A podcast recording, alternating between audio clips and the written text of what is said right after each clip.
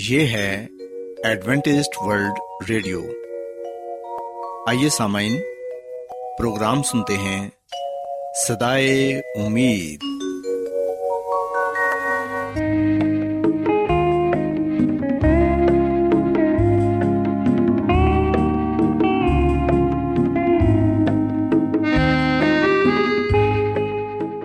سامعین، پروگرام صدائے امید کے ساتھ میں آپ کی میزبان فرا سلیم اور صادق عبداللہ خان آپ کی خدمت میں حاضر ہیں۔ ہماری طرف سے آپ تمام سامعین کی خدمت میں آداب۔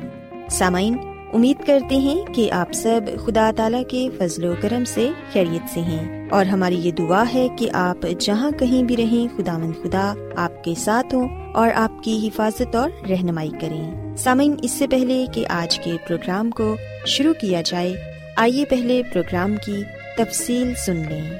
پروگرام کا آغاز ایک گیت سے ہوگا، اور اس کے بعد آپ کی صحت کو بہتر بنانے کے لیے صحت کا پروگرام تندرستی ہزار نعمت پیش کیا جائے گا، اور سامعین پروگرام کے آخر میں خدا تعالیٰ کے پاک کلام سے پیغام پیش کیا جائے گا۔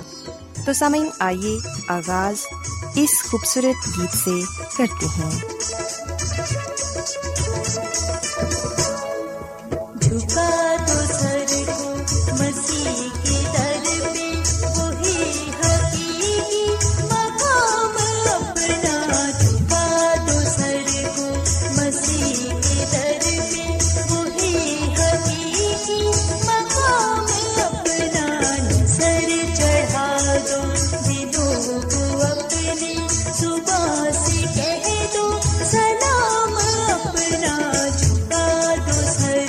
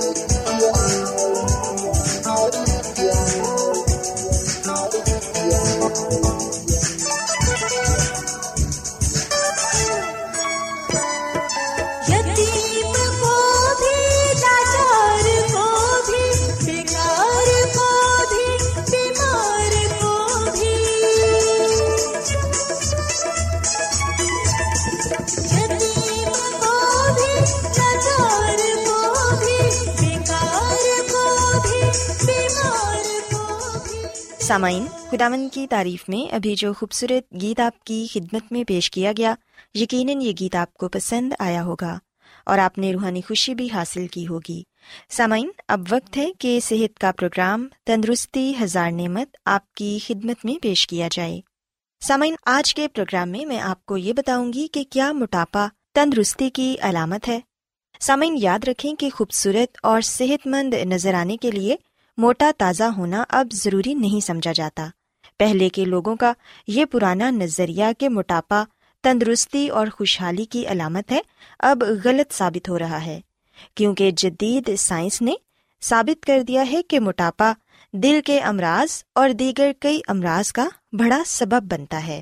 موٹے لوگوں میں دل کے امراض کے سبب مرنے کے امکانات دبلے پتلے لوگوں کی نسبت بہت زیادہ ہوتے ہیں۔ ماضی میں موٹے تازہ بچوں کو خوبصورت اور صحت مند سمجھا جاتا تھا، لیکن اب بچوں میں موٹاپا خطرے کی علامت ہے، کیونکہ سامعین دیکھا گیا ہے کہ اکثر موٹے بچے بڑے ہو کر بھی موٹے ہی رہتے ہیں، اور یہ تو آپ جانتے ہی ہیں کہ بڑے افراد میں موٹاپا کسی طرح بھی صحت کی علامت تصور نہیں کیا جا سکتا۔ سامعین، آج کے دور میں چونکہ بہت سی خواتین باقاعدہ نوکری یا کوئی اور کام کرتی ہیں، اس لیے وہ اپنی مصروفیات کی وجہ سے اپنے بچوں کو اپنا دودھ پلانے کی بجائے بوتل سے دودھ پلاتی ہیں۔ تاہم کچھ عورتیں محض فیشن یا اپنی سہولت کے لیے بچے کو بوتل سے دودھ پلانے کو ترجیح دیتی ہیں۔ بہرحال ماں کا دودھ ہی بچے کے لیے بہترین فارمولا ہے، کیونکہ ماں کے دودھ میں چکنائی اور دیگر مفید غذائی عناصر ہوتے ہیں۔ گائے، بھینس یا اور جانوروں سے حاصل کردہ دودھ اور دیگر غذائی عناصر اور چکنائی کی مقدار بہت زیادہ ہوتی ہے۔ جو شیرخوار بچوں کو بہت دی جائے تو وہ تیزی سے بڑھنے پھولنے لگتے ہیں اور ان کے وزن میں بھی بہت جلد اضافہ ہو جاتا ہے۔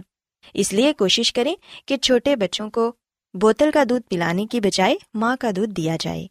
اسی طرح سامعین، ہم دیکھتے ہیں کہ آج دنیا کے اکثر حصوں میں خوراک کی کوئی کمی نہیں، اکثر ممالک میں بھی معیار زندگی کافی بہتر ہو چکا ہے اور بہت سے لوگ اپنی پسند کی خوراک کھانے کے قابل ہیں۔ دولت کی فراوانی نے بھی لوگوں کی خوراک میں کافی تبدیلیاں پیدا کر دی ہیں۔ لوگ آج کل گوشت، انڈے، گھی، مکھن، دودھ اور تلے ہوئے کھانوں کا وافر استعمال کر رہے ہیں۔ جگہ جگہ ہر طرح کے کھانوں کے بے شمار مراکز کھلے ہوئے ہیں، جہاں مناسب داموں پر کھانے پینے کی مختلف اشیاء عام مل جاتی ہیں۔ تاہم یہ کھانے زیادہ تر تیل اور گھی کی بہت زیادہ مقدار میں پکائے جاتے ہیں، اور ان کے علاوہ سامعین، فاسٹ فوڈ ہوٹلوں میں نمکین، میٹھے اور طرح طرح کے لذیذ کھانے آسانی سے ہر وقت دستیاب ہوتے ہیں۔ ان کھانوں میں نہ تو غذائیت ہوتی ہے اور نہ ہی یہ آسانی سے ہضم ہوتے ہیں۔ ایسے کھانوں کی سر عام نمائش بچوں کے لیے کشش رکھتی ہے۔ اکثر بچے فرینچ فرائز، برگر، بھنے ہوئے تکے کباب، ملک شیک، ٹھنڈے مشروبات اور ایسی ہی کھانے پینے کی چیزوں کے لیے ضد کرتے ہیں۔ اکثر نوجوان ایسے ہی بازاری کھانوں کے مراکز پر اپنے دوستوں سے مل کر تفریح کے لمحات گزارنے اور کھانے پینے کا شوق پورا کرتے ہیں، جو کہ موٹاپے کا باعث بنتا ہے۔ اور پھر سامعین، چینی کا استعمال بھی آج کل پہلے سے کہیں زیادہ ہو رہا ہے۔ پیاس لگنے کی صورت میں ننھے بچے بھی پانی کی بجائے بوتل یا پیکٹ والے مشروبات پینا پسند کرتے ہیں۔ اسی طرح آئس کریم، میٹھی گولیاں، مٹھائیاں وغیرہ عام مل جاتی ہیں۔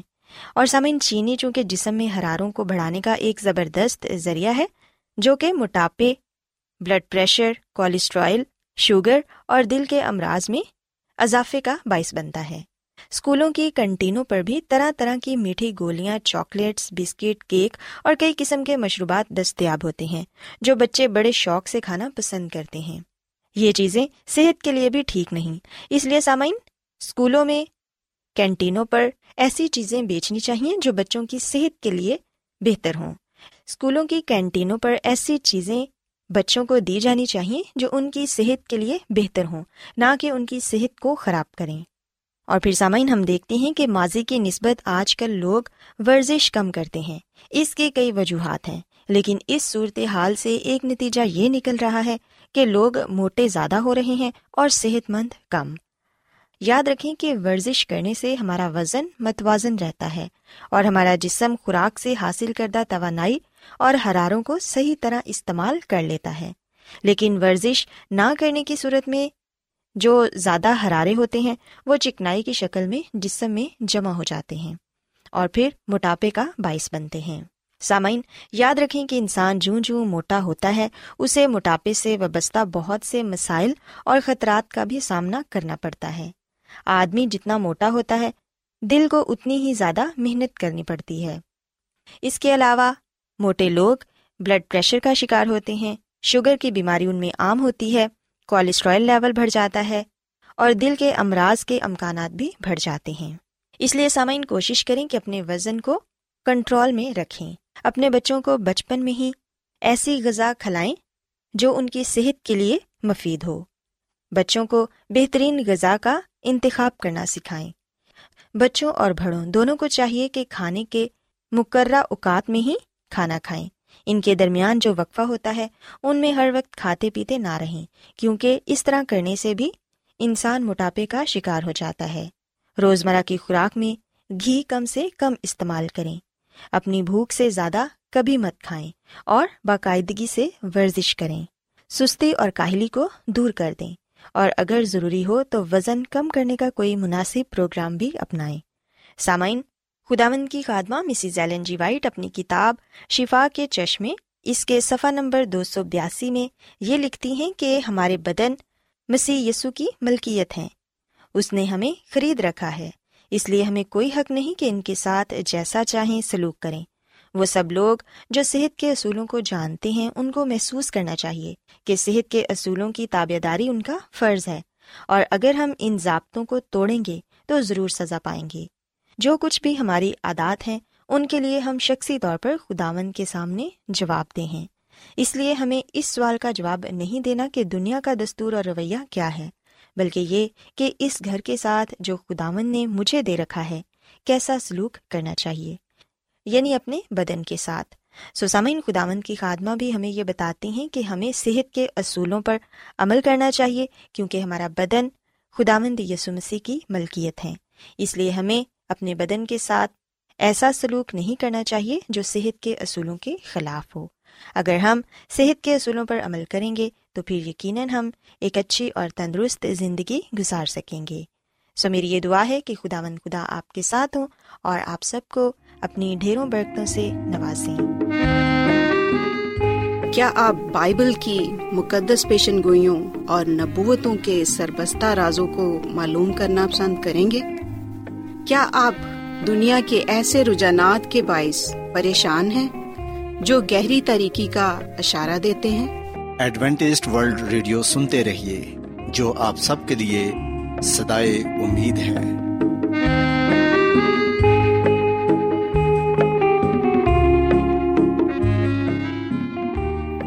سامعین، بائبل مقدس کی تعلیمات کو مزید سیکھنے کے لیے یا اگر آپ کا کوئی سوال ہو تو آپ ہم سے واٹس ایپ کے ذریعے اس نمبر پر رابطہ کر سکتے ہیں۔ ہمارا واٹس ایپ نمبر ہے صفر صفر نو دو تین ایک صفر ایک سات چھ سات نو چھ دو۔ نمبر ایک بار پھر نوٹ کر لیں، zero zero nine two three one zero one seven six seven nine six two. آج بہت لوگ گہرے روحانی علم کی تلاش میں ہیں، وہ اس پریشان کن دنیا میں راحت اور خوشی کے خواہش مند ہیں، اور خوشخبری یہ ہے کہ بائبل مقدس آپ کی زندگی کے مقاصد کو ظاہر کرتی ہے۔ اے ڈبلیو آر پر ہم آپ کو خدا کا کلام سکھاتے ہیں جو اپنی گواہی آپ ہے۔ خط لکھنے کے لیے آپ ہمارا پتہ نوٹ کر لیں، انچارج پروگرام صدائے امید، پوسٹ باکس نمبر بتیس، لاہور، پاکستان۔ اور ہمارا ای میل ایڈریس ہے Urdu at A W R dot O R G. سامعین، آپ ہمارا پروگرام انٹرنیٹ پر بھی سن سکتے ہیں، ہماری ویب سائٹ ہے W W W dot A W R dot O R G. Adventist World Radio کی جانب سے پروگرام صدائے امید پیش کیا جا رہا ہے۔ سامعین، اب وقت ہے کہ خداوند کے الہی پاکلام میں سے پیغام پیش کیا جائے۔ آج آپ کے لیے پیغام خدا کے خادم عظمت ایمینول پیش کریں گے۔ مسیح یسوع کی سلامتی آپ سب پر ہو۔ مسیح میں میرے عزیزو، آج ہم بائبل مقدس میں سے جس ایک اہم سچائی کو جانیں گے وہ ہے مکاشفہ میں تخت کے لیے ستاروں کی جنگ۔ خداوند کے کلام کا جب ہم مطالعہ کرتے ہیں اور خاص طور پر جب ہم مکاشفہ کی کتاب کا مطالعہ کرتے ہیں تو ہمیں ایک ایسی کشمکش کے بارے میں جاننے کو ملتا ہے جسے عظیم کشمکش بھی کہا جاتا ہے۔ اس عظیم کشمکش میں، یا جسے ہم جنگ بھی کہہ سکتے ہیں، اس میں جو حقیقی جنگ ہے وہ اچھائی اور برائی کی ہے، اور مکاشفہ کی کتاب یہ بات بیان کرتی ہے کہ اس جنگ میں اچھے اور برے فرشتوں کے درمیان ایک حیرت انگیز جنگ ہے۔ خداوند کے کلام میں سے ہم اس بات کو سیکھنے والے بنتے ہیں کہ فرشتے آسمانی مخلوق ہیں جو اصل میں خدا کی طرف سے اس کی وفاداری کے ساتھ خدمت کرنے اور ہمیشہ کے لیے اس کی موجودگی کے جلال سے بنائے گئے ہیں۔ سو مکاشفہ کی کتاب میں ہم زیادہ تر فرشتوں کے بارے میں پڑھنے والے بنتے ہیں، ان کے بارے میں جاننے والے بنتے ہیں۔ مکاشفہ کی کتاب کے پہلے باب کا آغاز اس بات سے ہوتا ہے کہ مسیح یسوع کے اپنے فرشتے کو، مکاشفہ کی کتاب کا آغاز مسیح یسوع کے اپنے فرشتے کو یوحنا رسول کے پاس بھیجنے کے ساتھ ہوتا ہے تاکہ وہ مکاشفہ کی سچائیوں کو ظاہر کرے۔ مسیح میں میرے عزیزو، فرشتے انسانی تاریخ کے ہر دور میں خدا کے پیغام کو ظاہر کرتے رہے ہیں، اور پھر ہم مکاشفہ کی کتاب کے دوسرے اور تیسرے باب میں اس بات کا ذکر پاتے ہیں کہ فرشتے سات کلیسیاؤں کے لیے خدا کے رسول ہیں، اور مکاشفہ کی کتاب کے سات باب میں چار فرشتے زمین کے چاروں کونوں پر کھڑے ہیں جو مسیح یسوع کے آنے سے پہلے زمین کو مکمل طور پر تباہ کرنے کے لیے تباہی کی آخری ہواؤں کو روکے ہوئے ہیں۔ اور پھر ہم مکاشفہ کی کتاب کے دسویں باب میں ایک زبردست فرشتے کے بارے میں بتایا گیا ہے جو زمین کے تمام باشندوں کو خبردار کرنے کے لیے بلند آواز سے گرجتا ہے، اور ہم مکاشفہ کی کتاب کے چودھویں باب میں تین فرشتوں کو خدا کا فوری آخری وقت کا پیغام ہر قوم، قبیلہ، زبان اور لوگوں تک لے جاتے ہوئے دکھایا گیا ہے تاکہ وہ یسوع کے آنے کے لیے تیار ہوں۔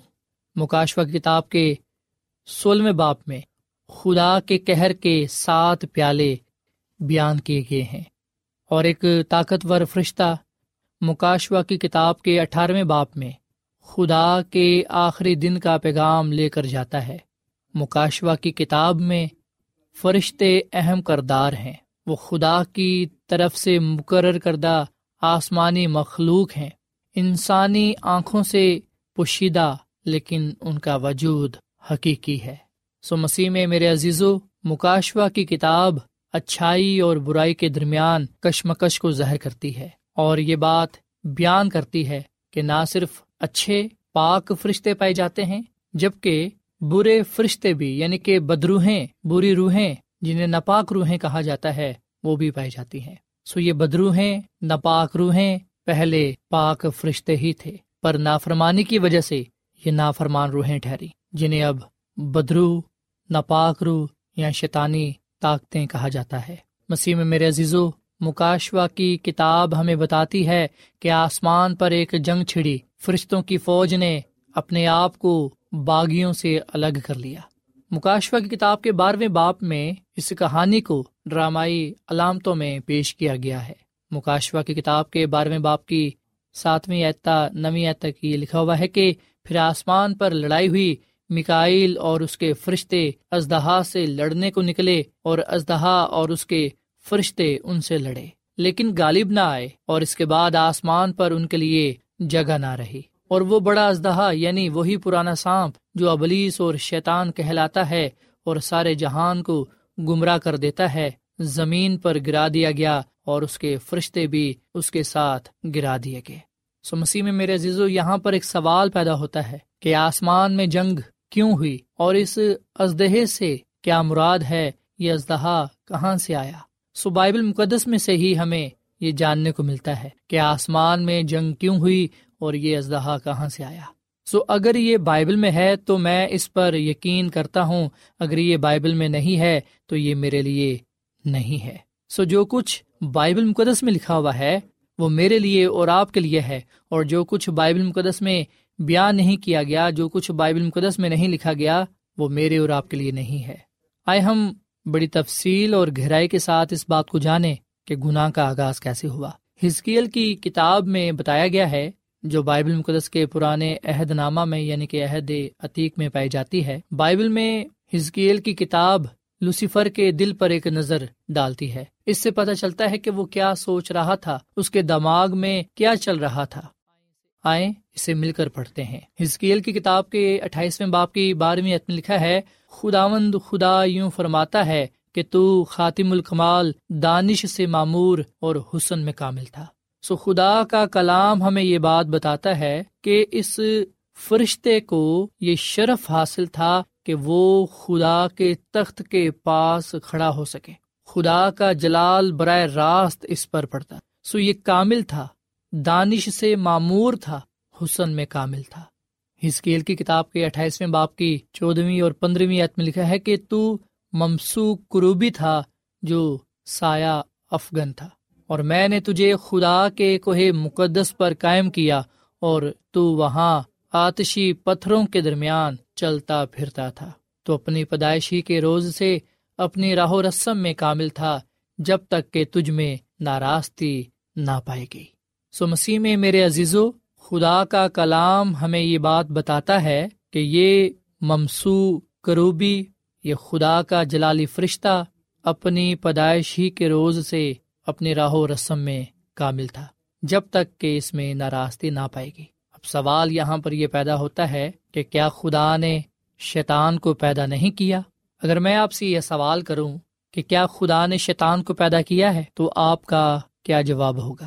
یاد رکھیے گا کہ خدا کا کلام ہمیں یہ بات بتاتا ہے کہ خدا نے شیطان کو پیدا نہیں کیا، خدا نے شیطان کو، ابلیس کو نہیں بنایا، بلکہ ہم پاک کلام میں اس بات کا ذکر پاتے ہیں کہ جو کچھ بھی اس نے بنایا، چاہے وہ آسمانی مخلوق ہو یا زمینی، خدا نے ہر چیز کامل بنائی، ناراستی سے پاک۔ پر ہم دیکھتے ہیں کہ اس ممسوک کروبی نے، اس فرشتے نے جسے لوسیفر کہا جاتا ہے، اس نے غلط چناؤ کر کے، بغاوت کر کے شیطان کا یعنی کہ ابلیس کا لقب لے لیا۔ شیطان کا مطلب ہے شرارت کرنے والا، اور ابلیس کا مطلب ہے تباہ ہونے والا، تباہی و بربادی کرنے والا۔ سو خدا نے تو لوسیفر کو بنایا تھا، ایک ایسے فرشتے کو بنایا جو ممسو تھا، جو خاتم الکمال تھا، دانش سے معمور تھا، حسن میں کامل تھا۔ پر ہم دیکھتے ہیں کہ اس لوسیفر فرشتے نے بغاوت کر کے، خدا کی نافرمانی کر کے اپنے آپ کو شیطان میں بدل لیا۔ جب یہ زمین پر گرایا گیا تو ہم دیکھتے ہیں کہ اس وقت یہ لوسیفر سے شیطان میں بدل گیا، اسے یہ لقب دیا گیا۔ حزقیل کی کتاب کے اٹھائیسویں باب کی سترویں آیت میں لکھا ہے، تیرا دل تیرے حسن پر گھمنڈ کرتا تھا، تو نے اپنے جمال کے سبب سے اپنی حکمت کھو دی۔ سو خدا کا کلام ہمیں یہ بات بتاتا ہے کہ جس وجہ سے یہ فرشتہ آسمان سے زمین پر گرایا گیا، وہ وجہ تھی کہ یہ غرور اور گھمنڈ سے بھر گیا۔ یاد رکھیے گا کہ جب تک ساری مخلوقات محبت کی وجہ سے خدا کی اطاعت کرتی رہی، خدا کی تمام کائنات میں کامل اتحاد قائم رہا، آسمانی لشکر کی خوشی اس بات میں تھی کہ وہ اپنے خالق کے تمام مقاصد کو پورا کرے، وہ اس کے جلال کو ظاہر کرے اور اس کی حمد و ستائش کرنے میں مسرور رہے۔ سو گناہ کا آغاز اس فرشتے سے ہوا جو مرتبے میں مسیح سے دوسرے درجے پر تھا، اور جو مرتبے میں مسیح سے دوسرے درجے پر تھا وہ لوسیفر فرشتہ تھا، ممسوک کروبی۔ وہ خدا کی نظروں میں سب سے معزز اور آسمان کے باشندوں میں قوت اور جلال میں افضل ترین تھا۔ لوسیفر جس کے معنی ہیں صبح کا روشن ستارہ، سایہ افغان کروبیوں میں پہلا اور پاک و کامل۔ وہ خدا کی حضوری میں کھڑا رہتا تھا، اور لازوال جلال کی کرنیں جو ازلی خدا سے صادر ہوتی تھیں اس پر پڑا کرتی تھیں۔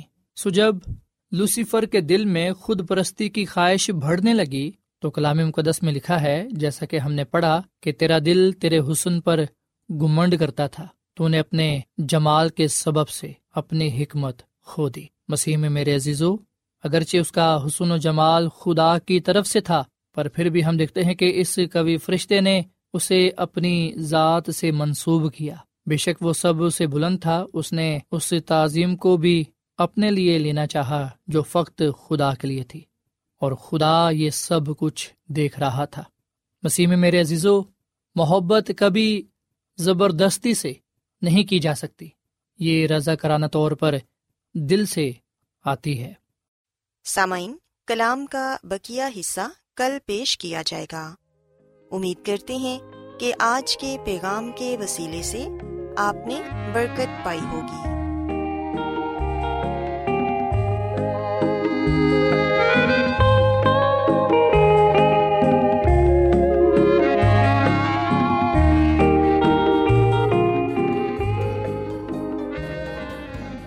روزانہ ایڈوینٹسٹ ورلڈ ریڈیو چوبیس گھنٹے کا پروگرام جنوبی ایشیا کے لیے اردو، انگریزی، پنجابی، پشتو، سندھی اور بہت سی زبانوں میں پیش کرتا ہے۔